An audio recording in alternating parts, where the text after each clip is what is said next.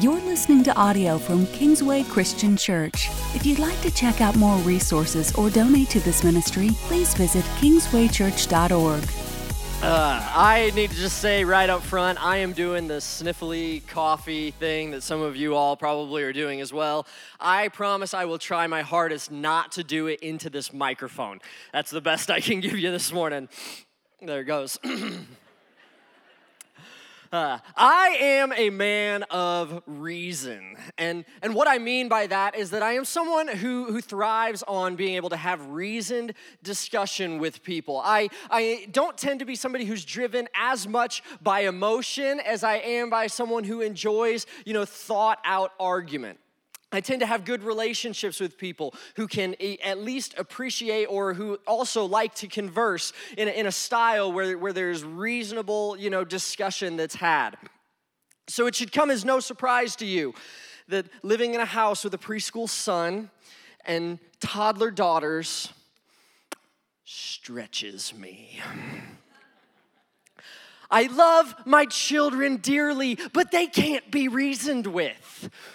When my daughter comes to me having a meltdown because her sister sat in the chair that she wanted to sit in, or that she had thought about sitting in, or that she had sat in two days ago and was planning on sitting in again at some point, eh, she won't listen to an explanation whenever I tell her, Sweetie, your, your sister, she can't read your mind. She doesn't know. Just because you sat in a seat one time doesn't mean that it is saved and is now yours forever. When, when my son comes to me and, and, and, is, and refuses to eat his dinner because I put his food on the orange plate instead of the blue plate, he doesn't listen whenever I say that it, the, the color of the plate has no bearing on the taste of your food and is going to have no impact on your dining experience. He doesn't listen whenever I say that it, it doesn't matter what it is that you're, that you're eating it off of and, and refuses to eat until the food is on the color palette of his choice. Those of you with, with older kids, kids who have grown up, maybe kids who are outside of the house, would tell me, would advise me, do not wish these years away. And I love my children dearly, but there are times whenever I long for greater maturity in my home. And parents of young children do not have the market cornered on a desire for greater maturity in our lives. There are those of you who are teenagers, and you probably sit in your classes thinking, these kids are all the same age as me, right? Because it feels like I'm in kindergarten. There are those of you who have workplaces where you look around and sometimes you just shake your head, going, we're all adults here, right? The, the passive aggressive email, the, the conversation behind somebody's back when it would have been handled so easily if you would have just walked up and told somebody what was going on. Some of you have friendships that are like this, where someone gets, gets miffed at the, at the smallest perceived slight, like you didn't respond to their text message quickly enough. Eh, eh, some, some of us have even experienced this in the church where, where our relationships with fellow Christians or, or the, the trying to get involved in the church ha, has been a series of letdowns because of just some ridiculous actions of the people inside. All of us, in, in some way, some area in, in our life, are probably longing for a greater level of maturity. Well, what would you say if I told you that this morning, in the next 30 minutes or so that I could give you the secret to solving all of the maturity issues in every area of your life. You'd be pretty interested, huh? Well, too bad, because I can't do that. but what I can do, what I can do, what we are going to do this morning is talk about the key to Christian maturity that I believe would revolutionize our churches and revolutionize our homes, that would make them the envy of every other organization and household in the world. That's a pretty good Labor Day weekend to come to church, isn't it? As the video said this morning, we're launching into a new series called House Divided. And, and this is our third in a, in a series, our final in a series of series that we've been doing on the book of Ephesians. And, and in this series, we're really, um, well, not in the series, but this morning, we're really just gonna focus in on one verse from the book of Ephesians, just one line that Paul gives us as he transitions us from where we've been to where it is that we're going. I actually thought about asking our tech team if they would run the pre message video from the last series and from this series, just to kind of make the point that this morning is really a bridge. This morning, we see Paul taking us from one place where we've been to the next. And you can see this. If, if you look in your Bible, different translations will take Ephesians 5 21, and some of them will put it at the end of one section, and others will put it at the beginning of a new section. And that's because it's truly both. This is, this is Paul. It is the culmination of the conversation he's been having about us having Holy Spirit filled lives. And it is the launching point that he has jumping into a new conversation about how we have Holy Spirit filled homes in our interactions between husbands and wives and parents and children. And Paul, he, he transitions from, from one place to the other with this principle that we're going to talk about this morning that, that might be the greatest sign of Christian maturity that you will find in the Bible. He, he transitions, and what I mean by that is that there is nothing else besides this that he mentions that quite sums up the totality of what it means to have grown to be more like Christ. And that, that, that's, you know, that's blowing this up pretty big. I'm talking a big game about this one verse that we're going to talk about today, but I feel pretty confident to do it because I feel like, you know, Jesus backs me up or I get to back him up because they're his words and they're not mine. But I'm telling you that if Christians got this, like if we got this, our churches would be revolutionized. Our homes, our families would be revolutionized. Our world would be turned upside down by this. Now, I've used that phrase, I've said this word, this phrase, Christian maturity, a couple of times. I want to make sure that we're all on the same page regarding this idea about Christian maturity. You see, everybody starts out with Jesus on the exact same page, needing him as their Lord and Savior. We all come to Jesus as a sinner, and we are helpless to save ourselves. But Jesus is there offering forgiveness and grace if we would just follow him. And once we do that, once we make that decision to become a follower of Jesus, we start out on a journey to become more like Christ. Last week, Matt in his message dropped the word sanctified. What that means is growing to become more like Christ in your thoughts, in your words, in your actions. And we do this as we start following Jesus, we receive the Holy Spirit. We receive God living inside of us to help us grow, to help us walk through this process of becoming more like Christ. And it's a process that continues for the rest of our lives. And the truth is, honestly, whenever you first start out following Jesus, you don't look very much like Jesus in your thoughts or your words, your actions, you don't look very much like Christ. And that's okay. We all start out there. But it's a process. As you grow as a follower of Jesus, you start to look more and more like him. You grow in Christian maturity. And what this means is that it's not about how long you've been a Christian. It's not about, you know, for how many years you've been a Christian. I know people who have been followers of Jesus for a really long time who have really grown very little in their faith. And I know others who have been following Jesus for a relatively short amount of time who are well on their way to becoming spiritual giants. What this is, it, it, Christian maturity is about your growth in becoming more like Christ. So, with that said, let me ask you to finish this sentence. You know that someone is a mature Christian if they fill in the blank. You know someone is a mature Christian if they have this trait. If they you know that they've allowed the Holy Spirit to do a work in their life if they this. And you know, I could probably take a survey of the room and get a, a number of different responses. Some of, some of you may say, well, you know, you know someone's a mature Christian if they know the Bible really well. You know, if they can quote scriptures, if maybe they can drop a little Hebrew or Greek on you every now and again, you know, if, if they can do that, then you know that, that they're probably a mature Christian.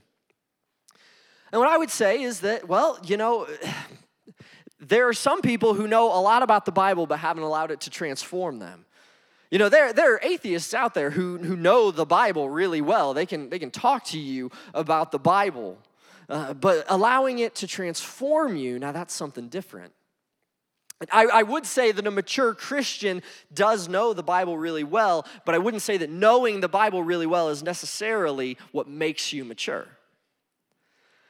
Now, if I ask somebody else might say, well, you know, if they're a mature Christian, they've got, they've got the sin under control in their lives. You know, they, they, they seem to have a handle on things like lust, things like greed, things like, things like idolatry, which is this, this idea of putting anything above Jesus in our lives.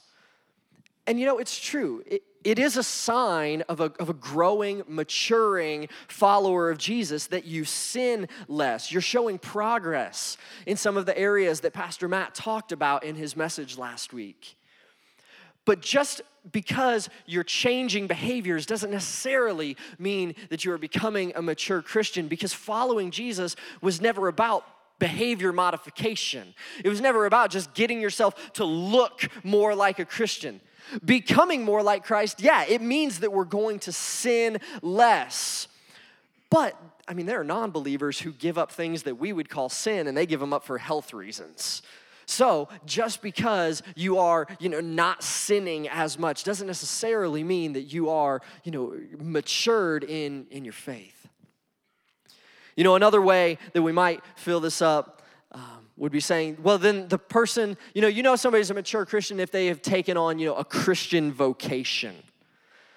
And you know, this this might be the most kind of sneakily just deadly way of thinking in the church today that, that you are a mature Christian if you stand up and you, and you preach, or you are a more mature Christian if you have joined a, a parachurch organization that evangelizes to college students or is working to shut down abortion clinics, or you're a more mature Christian if you've, if you've gone out on the mission field and you're, and you're working as a missionary in a foreign country. That's what makes you mature. And, and the truth of the matter is that Uh, yeah, I hope that the people who are up here, the people who are preaching in our churches, the people who are out on the mission field have grown spiritually to a mature place. But there are, and we need, just as spiritually mature followers of Jesus who are doctors and lawyers and tradesmen and women and teachers and anything else that you could think of you don't have to be doing this. You don't have to work for a church or work for a Christian organization to be a mature follower of Jesus. In fact, that doesn't make you more mature. We need people who are every bit as mature followers of Jesus out there doing everything, not just this. So, if being a mature Christian, if it's not those things, how would, how would I say that we fill in this blank?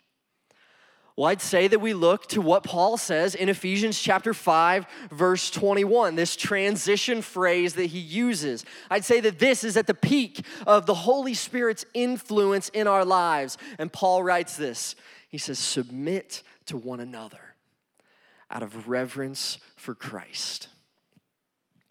In our NLT translation, you see he says this after the words, and further. In some translations, you look at this actually gets caught mid sentence. He said, submitting to one another out of reverence for Christ. We see that it is the culmination of the idea he's been sharing about a Holy Spirit filled life. Paul's been saying, live differently than the world around you. Honor God with, uh, with and among your fellow believers. Give thanks to God for everything. And further, and finally, and last but not least, submit to one another out of reverence for Christ.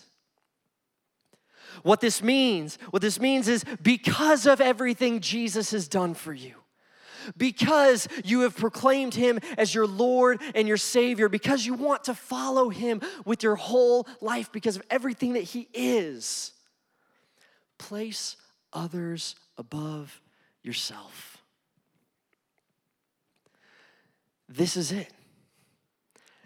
This is what I would say is the pinnacle of Christian maturity, of growing to be more like Christ.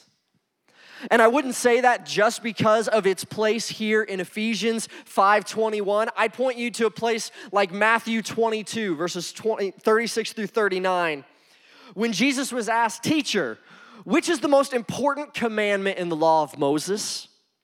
Jesus replied, "You must love the Lord your God with all your heart, all your soul, and all your mind." That's reverence for Christ. That's reverence for God right there. This is the first and greatest commandment. A second is equally important. That means Jesus is saying this second command, it is of the same importance as that last one. Love your neighbor as yourself. And that's your submit to one another. Jesus is saying, place others above yourself. Look out for and be for the interest of others to the highest degree that you would for your very own well being. This is the most important command in Scripture. Convinced? I'm gonna assume that you're not and keep going. Luke 22, 24 through 26. Jesus is sharing his last supper with his followers before he would die on a cross for our sins. And then they, his followers, they began to argue among themselves about who would be the greatest among them. And Jesus told them, in this world, the kings and great men, they lord it over their people, and yet they are called friends of the people. But among you, it will be different those who are the greatest among you, in other words, those who would be the greatest followers of Jesus, should take the lowest rank. And the leader should be like a servant.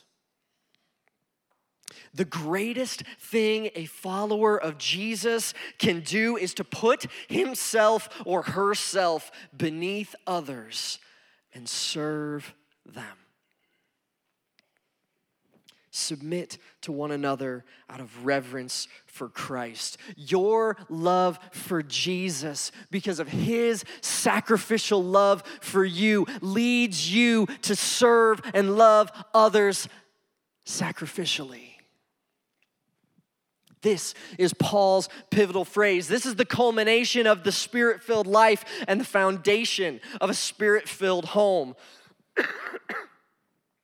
This is the thing that would turn our churches and our families upside down, would be for us to lay down our preferences, lay down our desires, lay down our self interests for the sake of others.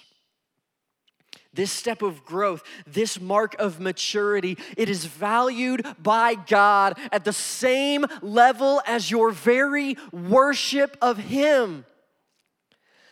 Because to do this is to worship Him. But this idea of submission, it, it makes us uncomfortable. I mean, we don't like the idea of putting ourselves behind others. We haven't since we were little kids. Ever since we first learned how to line up, we wanted to be at the front of it. This is what our world tells us. It says, you look out for you and yours. It's survival of the fittest out there. In this life, you get as much as you can get for yourself, and if you have anything left over, then maybe you take care of somebody else. You put your proverbial oxygen mask on first, then you assist those around you. And Jesus comes along and he takes this idea that we would hold on to our authority, we would hold on to our prominence, we would hold tightly to our security, and he flips it on its head. He says, If you follow me, you be about others first. You look out for them. You put aside yourself for the sake of others. I mean, we know that this has to be a spirit filled thing because this is entirely unnatural. It is not natural to sacrificially love and place yourself beneath other people. I mean, we tend to think of submission as inferiority. We, we think that if we submit, it means that we are inferior to those that we are placing above ourselves. Or we don't like submission because we feel like it's something that somebody does to us. In wrestling or in the martial arts, if you submit, it means that somebody has got you in a hold that you can't get out of. It means that you are admitting that someone has taken a dominant position over you that you can't escape. Submission is something that is forced on us. But that's not what Paul is talking about at all. None of those things apply to this instruction from Paul.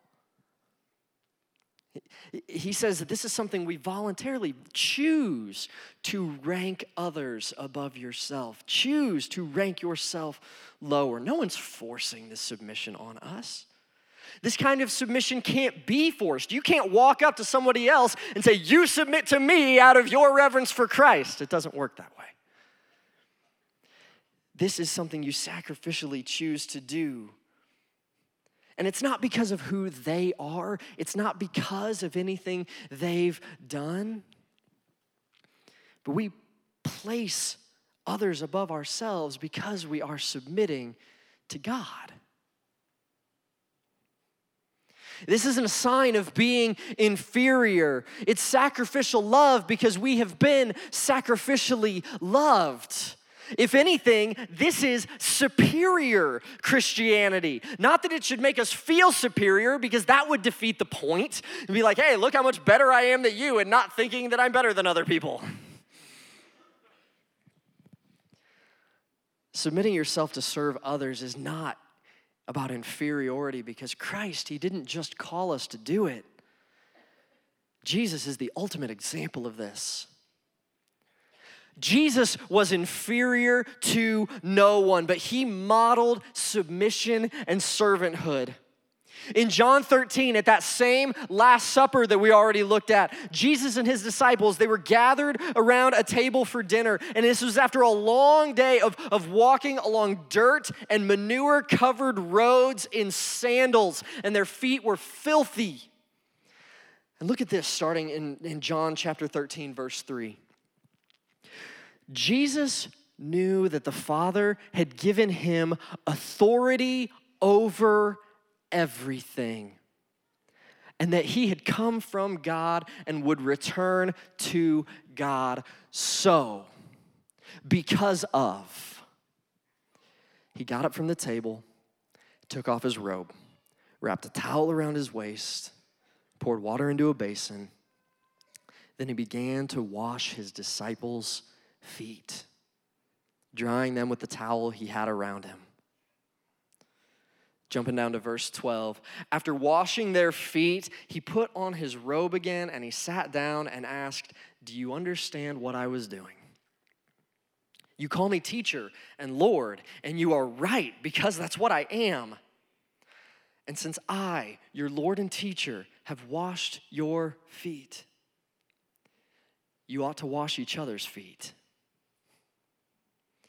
There is no inferiority to serving, to taking a position lower than others, because Jesus, who was far superior, showed us that this is what it means to lead. Jesus didn't just model this for us in his physical action, his very coming to earth was an act of servanthood and was an example for us. Paul, our author of Ephesians, in another letter he wrote to the Philippian church, he said this He said, Don't be selfish, don't try to impress others. Be humble, thinking of others is better than yourselves. Don't look out only for your own interest, but take an interest in others too. You must have the same attitude that Christ Jesus had though he was God, he did not think of equality with God as something to cling to. Instead, he gave up his divine privileges and he took the humble position of a slave and was born as a human being. When he appeared in human form, he humbled himself in obedience to God and died a criminal's death on a cross. Jesus was God, but he didn't hold on to that. He gave up his rights to be looked at as superior his rights to be worshiped. He gave up the security of heaven. And he humbled himself so much that he allowed himself to die on a cross for our behalf. I mean, he defined the phrase sacrificial love. And as his followers, we are called to put others above ourselves because of our love for him. This is Paul's instruction for a spiritually mature, spirit filled life that we would honor God not by seeking to honor ourselves, but by serving others. And I believe that Paul was daring us to imagine something. I believe that he was daring us to imagine just what our church could look like if we were more in this for others than we were for ourselves. I believe that he was daring us to imagine what it would look like for us to be people who would renounce our own desires, renounce our own will, to give preference and precedence to others. What would it look like if we were deeply for each other? I mean, practically, what does this look like? Well, first, you need to know that submitting, it doesn't mean that everybody is always going to give way to everybody else because we never accomplish anything that way. Uh, uh, no, no, no, please, let's do it the way you want to do. Oh, no, no, no, I insist, let's do it your way. And on and on until Jesus comes back. No, this means that we've all been given roles and responsibilities and gifts and talents and we should submit to one another as those things require. We need to ask ourselves how can I best honor Christ and serve others with the role and the abilities that I've been given? You know, we have elders and, and pastors and ministers. They've been given the responsibility to lead. So their job is to lead in a way that honors Christ and loves our church sacrificially. And we have a congregation that has been given a host of talents and abilities and roles and responsibilities. And their obligation, our obligation, is to serve one another, to serve our leaders and each other sacrificially. You know, by all standards, this is a big church. And it would be very easy to be a consumer here. It would be very easy. By consumer, what I mean is somebody who comes in and you drop your kids off for somebody else to minister to, and you come in and you listen to worship that somebody else is, is making happen, and teaching that somebody else is making happen, and you get handed communion that somebody else is passing out, and then you pick your kids up and you go home. And, and the truth is, whenever we're starting out, whenever we are in this state of spiritual newness, we all start out there.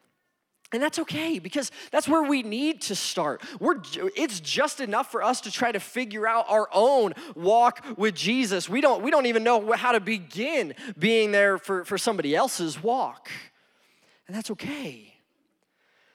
But if you want to step into spirit filled maturity, then it's time to let that lead you to loving others the way that Jesus loves. For some of you, that means that instead of your Sunday morning being a 9:15 or an 11 o'clock experience, it means asking, why can't it be both? What if I was here to worship and serve others? It means looking at your week and saying, what does it mean for my life to be about others? Is there something that maybe I can cut out that's for me so that I have time to add in something that's for the sake of other people's? A, a, a school thing, a work thing, an extra, an extra thing to make room in my life to be there for other people. Yeah, it might mean having to get up a little bit earlier. Yeah, it might mean getting to leave a little bit later, but that's washing feet.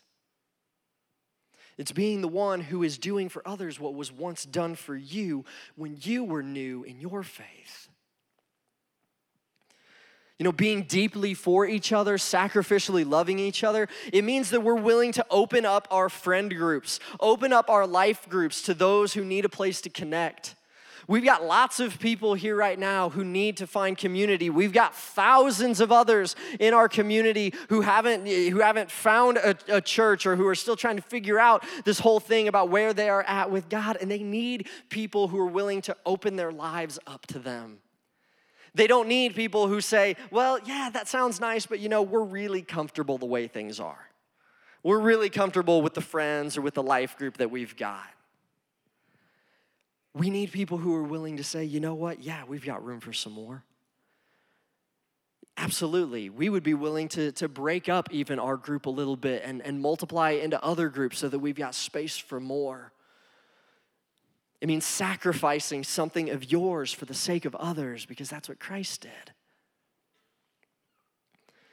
I mean, this, this next one, this, this may stir the pot a little bit. That's okay because I love you. As one, of, as one of your teachers here, I've been called to say things that stretch you. Submitting to one another means submitting our preferences about the way that we do church for the needs of others, for the sake of those, of reaching those who might be reached by something completely different from us. Do you know that some churches have gone to war over what translation of the Bible they should use?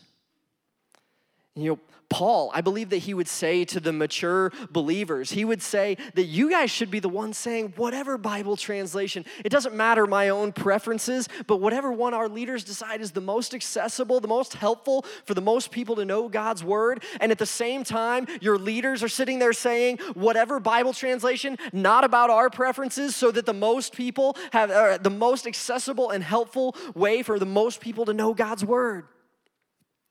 Church people, we have been downright awful to each other about the way we do music in church the style, the instruments, the volume. And it is, it is for us, what Paul would be telling us is that we need to be a church that says, I would give up my preferences for the sake of someone that this might be reaching. Even if I can't for the life of me figure out who this might be reaching, I trust that our leaders know and that they are, are trying to do what is best for them. And those who are responsible for making those decisions, they will be held accountable to God for the way that they led us and for the way that they were, were not uh, seeking out their own preferences preferences, but laying those down to love the church sacrificially and those that they might be reaching. This means that placing ourselves below others, it might it means being open to some, some rough edges that might walk through the door. If we're doing what it is that Jesus has called us to do, if we're loving others and, and, and, trying to help them understand what it means to be followers of Christ like we're supposed to, we're gonna have people come in here who don't know how to do church. There are going to be people who are, who are being, being loud or talking at times that are, that are you know, inappropriate during the service. There are going to be people who might be dressed in something that you would say isn't appropriate to wear. There are going to be people who might be using language that you wouldn't deem appropriate. There are going to be people who have a noisy kid in here because they didn't know about our kids' ministry or they didn't feel comfortable dropping them off in a place that they didn't know. There are going to be somebody who just comes in and sits in your seat.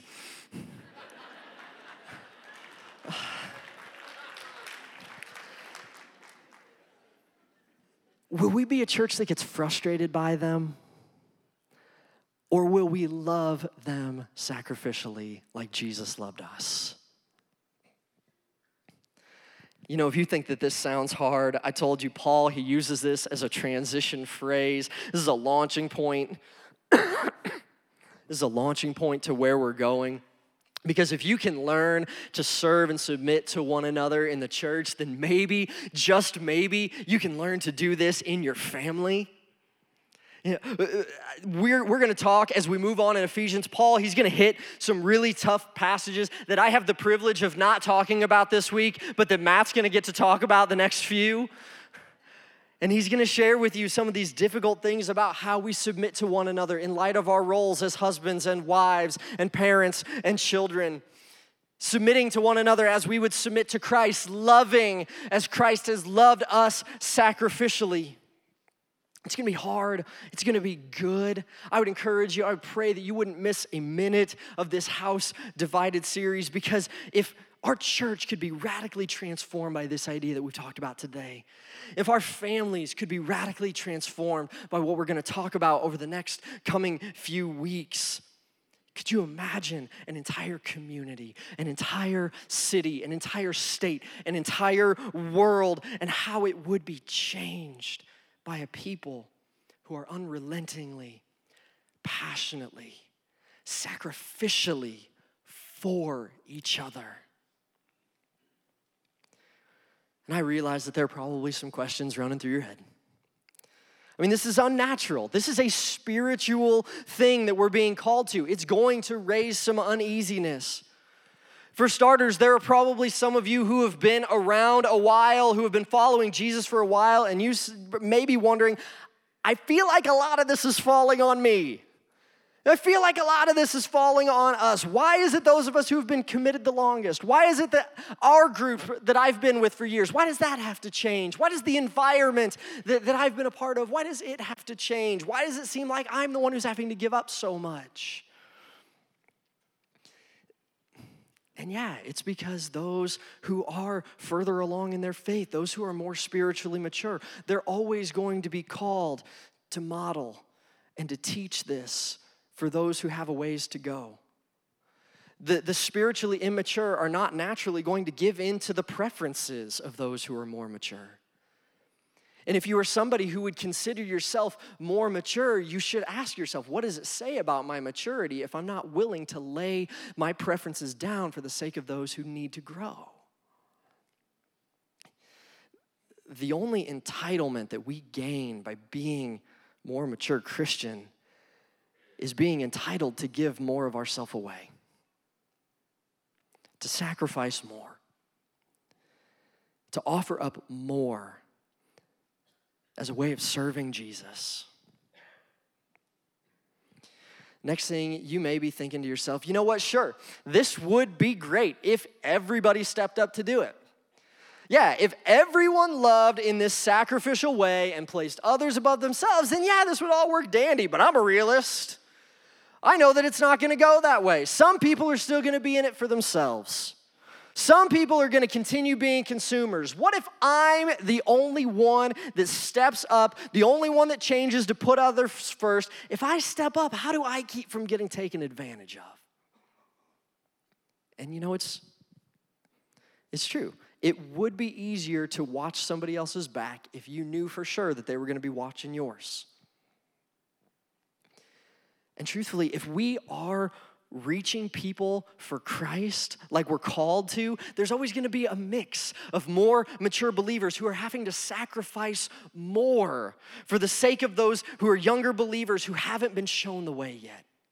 There will always be people who probably should have grown further than they have by now, but for some reason who haven't gotten that figured out yet, that those who are more mature will have to sacrifice for. Jesus doesn't call us to worry about that. If you're worried about this being something that's fair, let me set all of your worries at ease. It's not going to be fair. Because that's what we're called to. It's going to be sacrifice because that's what Jesus did for us.